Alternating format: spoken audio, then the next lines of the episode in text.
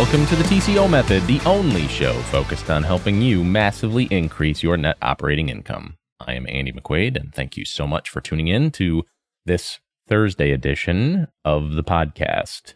It is June twenty-ninth, twenty twenty-three, and the weather is again weird in upstate New York, covered in ash and soot from Canada. Thanks, Canada. Appreciate you. Anyway, um, yeah, so I'm going to finish today talking about some of the stuff I look at when I'm doing a due diligence walk and why I look at certain things. Some of it comes down to regional specifics. If I'm walking a property that I know gets snow, that I know they use rock salt and ice melt on, all that fun stuff, I will look at different things than maybe I look at from a property that is in the middle of the desert. So in the last episode, we talked a little bit about grading and lots and grounds and drainage and uh, parking lot and road quality, how intact it is and all that. We talked a little bit about roofs and gutters and all that fun stuff. Today, I want to get a little bit more granular on the interiors, just to talk a little bit about how we, or how I look at the current condition and what they should be using maybe more than what they are using today. Because there's certain things when you go into a value add rehab project that go without saying that they're going to update. They may not do all of the kitchen cabinets. They may not do the interior doors. They may not touch the moldings unless they're damaged, obviously. They may not do a lot of electrical. They might do the lighting to get a better curb appeal, but maybe they're not ready to make the move from a regular socket to whatever. Same thing with switches, same thing with G F Is, you know, maybe unless the color is like almond or orange or black, I've seen black, unless the color of the electrical is distasteful, typically they leave it alone. But there's things that get changed, like flooring, carpeting, maybe windows, maybe not. Exterior doors, entry doors. There's a bunch of those things that maybe go overlooked. And because they're overlooked, they're usually overlooked by the prior owners too, and they're sometimes in need of repair or replacement. So what I really want to talk about is the reasons why I look for certain things and why the disposition plan for the property is a big part of the recommendations that I make. Like if it's a flip, you don't necessarily need the stuff that's going to last for ten or fifteen years when you're not going to own that property down the road. There are certain things where you won't get as many complaints, you won't get as many issues, you won't get as much maintenance overhead involved because you're going to avoid problems from the outset.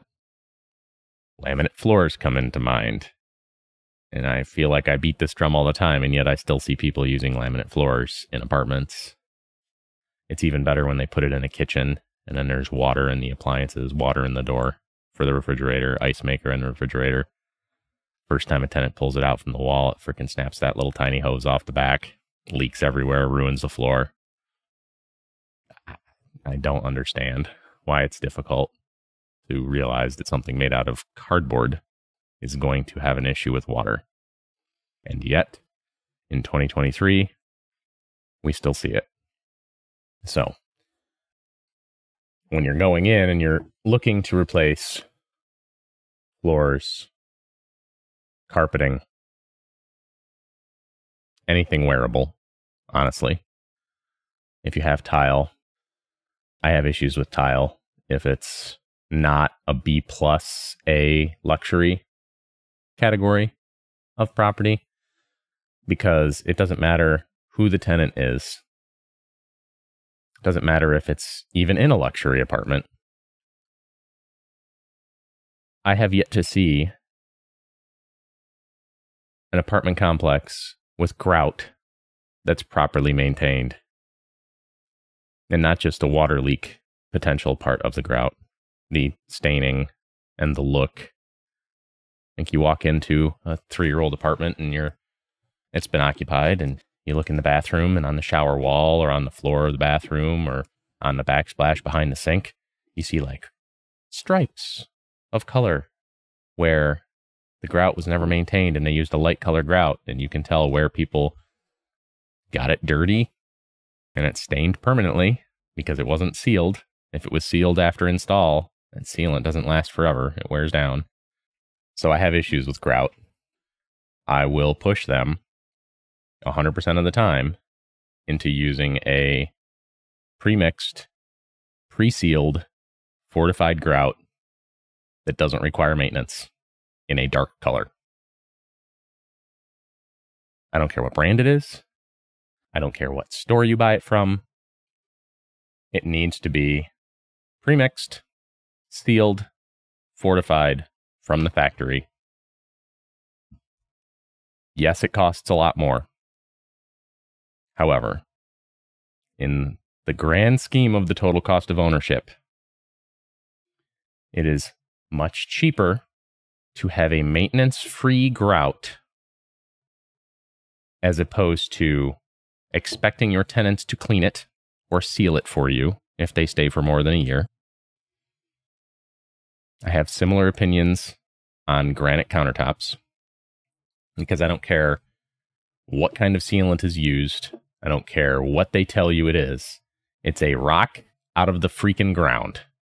It needs to be sealed, cleaned, and maintained at least every eighteen months, but probably every year. If you have a tenant that's long-term with a granite top, you will find stains. Hopefully you don't find cracks and damage, but you will find stains. Ubatuba's great because it's really hard to see defects in it, but it's done. It's an early twenty tens color that isn't super popular anymore. Everybody's going with lighter colors. Lighter colors mean stains. Quartz is a little better because you don't have to seal quartz. But I mean, if you're on a Formica countertop, you're probably not going to worry about quartz or granite anyway. You're going to replace it with another Formica countertop because that's the type of tenant that you're expecting to put in a unit. It doesn't make sense to put comparatively extremely expensive product into a unit where your recapture on the amount of money you spend on your CapEx is beyond the window of replacement, right? You don't want to put a anything in that isn't going to be paid for in full with the additional rents and occupancy and curb appeal and all those other things for longer than maybe five or seven years. I have a really hard time justifying the cost in a C or a B minus or worse of granite or quartz just because I don't see a good payback window there. You can do a lot of things to generate more N O I. Part of it is raising rents. But there are limits to what you can charge versus what you have to do to maintain, because it is going to add overhead. It is going to add replacement cost. It is going to create issues because when you get a tenant moving into a new apartment and there's a huge brown coffee stain in the middle of this bright white countertop and you can't get it out, are you going to pay eighty-five dollars a square foot to replace that countertop? Or are you just going to comp the tenant twenty bucks a month in rent because they have an ugly stain? Things to think about. I look at all the existing finishes, class of property they want it to be, what their disposition plan is, and make recommendations. It goes without saying they're going to want to do the floors. I'd say in eighty to eighty-five percent of value add projects, floors get done. If it's a really nice, older build out, you might get hardwood floors if you get real lucky. on a property that used was built and intended to be a B plus or an A, you might get hardwood floors you can refinish, which is sweet. But most of the time you're going to get some sort of combination of laminate, vinyl, sheet vinyl, L V T, L V P, um, stick down, maybe nasty V C T stuff. It just depends on the property. But almost every time they're going to want to do floors. So do you need to spend two bucks a square foot on product or five bucks a square foot on product? Depends on the class of property and what you're going for and what your target tenant is and how long you want it to last. It's the same type of situation when you see carpet. There are certain properties where you're going to change the carpet every time you change tenant. There's other times when you're going to want to just clean the carpet because you're not worrying about roaches and bed bugs and termites and whatever. All that stuff goes into your planning phase, or it should. In ninety-nine point seven percent of cases, you get what you pay for, whether it hits you immediately or not. Looking at entry doors into units, into common areas, I would say that common area entries on, oh crap, any any light commercial of any kind is probably using a residential door that was never meant to be opened eighty-five times a day. So I look there for initial signs of failure. If it's a steel door, I look for rust at the bottom. If it's in the snow belt anywhere, right, the rust belt, I look at the bottom for signs that rock salt has started to break down the door. I look at the, the door frames, any door frame that was sold in the last, I don't know, between nineteen seventy and twenty ten.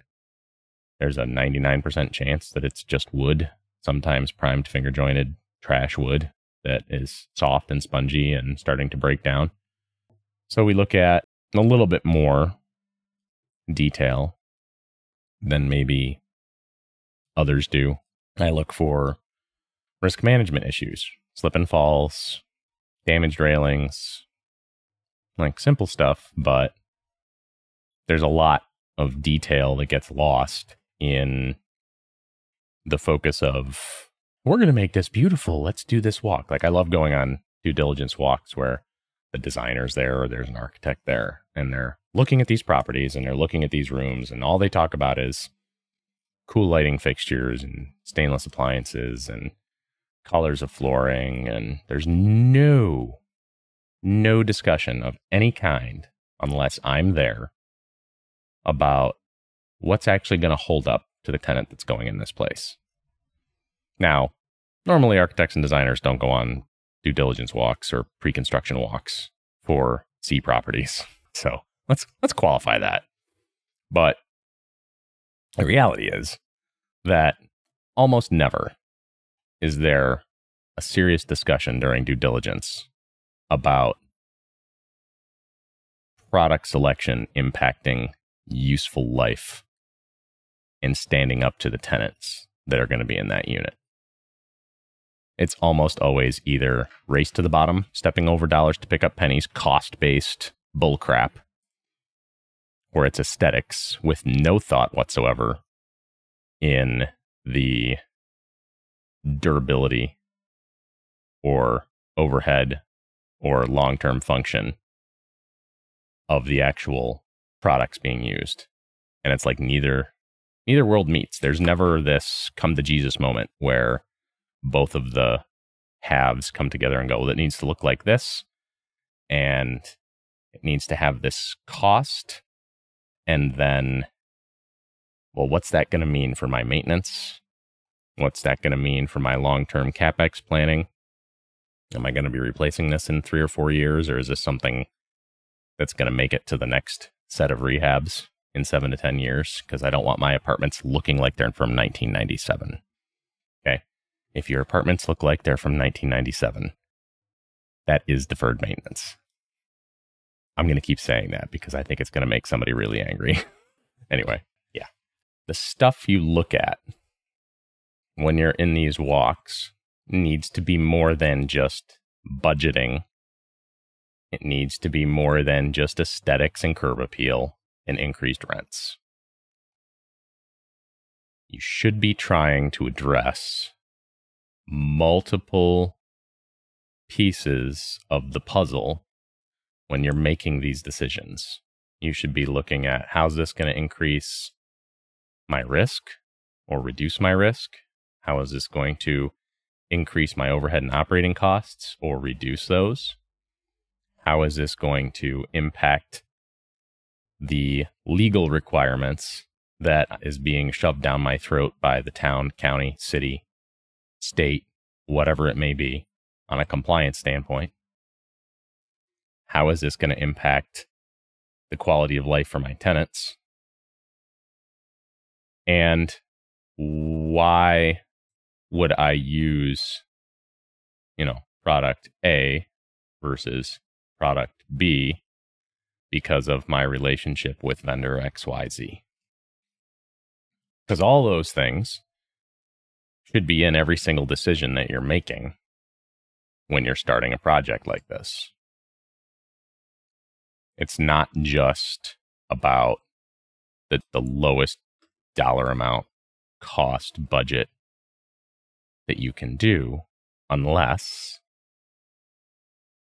you're just going to flip it and you don't give a crap how long it lasts, because it's going to be gone and your N O I is going to be spiked after the rehab because you've already got the side effects of the reduced maintenance from having new fixtures and product in there, which reduces your maintenance calls. Preventive maintenance is minimized because everything is new, right? So you've got a bunch of stuff and, and probably your utilities and your water and whatever use goes down because nothing's leaking. You don't have, you know, electrical issues from failing parts and air conditioners and heat pumps and whatever else that are just drawing electricity more than they should be. So everything looks good for a couple of years until stuff starts failing. And that's where the rubber meets the road for the T C O method. Is the, the object is that you minimize that for the longest window possible so you can recapture all the money you spent and just cash flow for a couple of years. The idea that you're making money without selling the property by doing a bottom dollar rehab, the math doesn't work probably seventy-five percent of the time. CapEx isn't in your N O I, right? But you do the project. If you have to do another CapEx before the raised rents have paid off the last CapEx, you're not gaining ground. You're not adding equity. Like it's a it's a shell game. You need to be very aware of where that goes. You need to look at your rehab plan, your value add plan, your properties. The goal is obviously full occupancy. The goal is obviously keeping people in those units for as long as possible. And the goal should be to pay off those expenditures before you do another expenditure. The lack of free money because of ZERP, zero interest rate, is going to have a ripple effect that's going to last for a long time in real estate, because a lot of real estate investors started and worked during the free money twenty-year period where interest rates were below historical norms. That means that functionally, they've never had any experience with needing to justify the expense of a capital improvement and having it completely paid off and clear, free and clear cash flow for a couple of years after it's complete, because they could just get a loan for three percent and do it again. And the value of the property, because of how commercial is looked at, or even residential, because of the insane, unsustainable increase in housing values caused by inflation after the pandemic, the reality of it is that there's no there's no good way for them to go on functioning the way they functioned pre-pandemic. They're going to learn a lot of hard lessons in the next few years as the reality sinks in that they can't do what they were doing before because they're not actually going to make money. Like, everybody talks about N O I like it's this secret sauce. It's not really a secret sauce. It is if you know how to grow it in a way that's sustainable and realistic, and it uses the real world situation in its calculations, right? Idealists are going to have a very hard time over the next few years as stuff starts to readjust to reality and come back to zero, come back to normal. So it's going to create a ton of opportunity for value-add investors. It's going to create a ton of opportunity for foreclosures and tax liens and tax deed auctions for people to swoop in and stabilize a property, do value add, and make it worth what it should be by managing it correctly. There's a risk management play in using junk and participating in the race to the bottom. You really do value engineer all the value out, and it comes back to bite you in the butt. In the game you're playing now, if you're looking to flip buildings, is what's the cap rate going to be in two years on that building? Because if you're buying a building now and it's a five cap or a six cap, or a complex now, and it's a five cap or a six cap, we know we're going to see another couple twenty-five basis point increases in the federal funds rate. Is that building going to be an eight or a nine cap when you're ready to sell it? Do you have a plan if it goes down in value to unload it after you spend money on a rehab? Are you going to be able to cash flow it when it's done and play that numbers game where you know your capital improvement that you just did is going to pay for itself in five to seven years? Or are you going to be stuck holding the bag with something that starts to fall apart on, you know, month twenty-five? When all the warranties are gone and all the workmanship guarantees are gone. How's that go? You need an exit strategy. It needs to be realistic. Nobody knows what's going to happen in the economy right now. The government is literally sticking their fingers into this pot and sloshing it all around. And nobody knows what's going to happen because it's interfering with the market. The forty-year mortgage is a perfect example of that. Housing values would have declined rapidly because the average family couldn't afford a mortgage, a thirty-year mortgage on housing values that spiked forty percent in two years. They would have had to come back down. Well, now the forty-year mortgage keeps that from being a thing.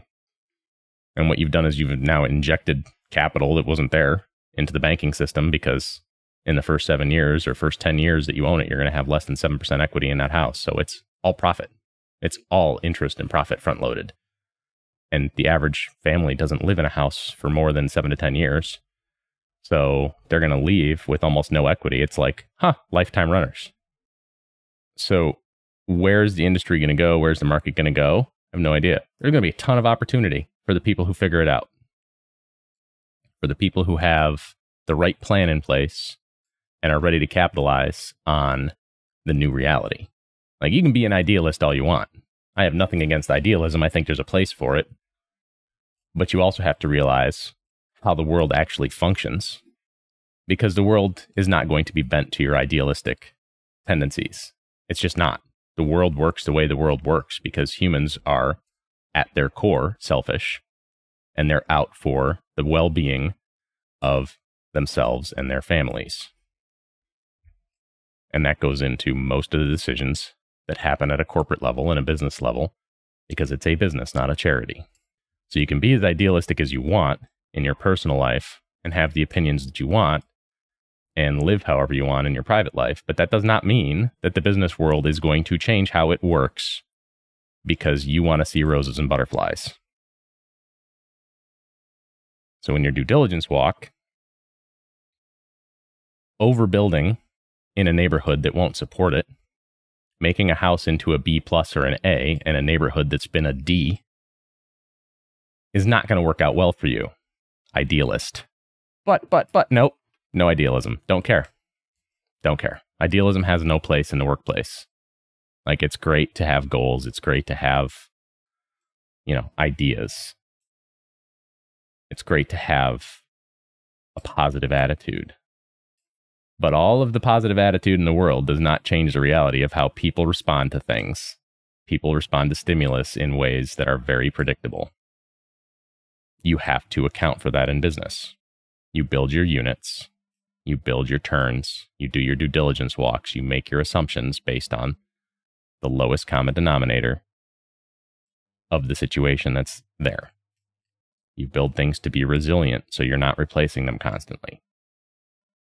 You make your assumptions that because we live in a place where there's snow, people are going to use salt. Not just because your insurance qu- company requires it, so you can fight a slip and fall argument. Not just so you don't just fix your concrete walkways so you can avoid, you know, trips and trip hazards. You don't not paint things bright yellow because you won't win in court when that board guy who decides he needs another check decides to, you know, fall and can't get up so he can sue you. I don't know what else to say about it. I want to thank everybody for tuning in. I want everyone to go out and have a great weekend. Please like and subscribe, comment, share it. Let people know it's there. If you're watching on YouTube, I have no idea why. I have a face made for radio, but I guess thanks for watching. And uh, go do real estate. Make sure that you're attending at least one real estate event a week if you can. If you're in the industry, network with your peers, network with people you've never met. See who you can add value to. And uh, if you don't want to do that and you can't figure out how to do that, real estate's probably not going to work out for you either. So, the July fourth episode, I have no idea what I'm going to do, but it's next Tuesday's episode. So, wish me luck.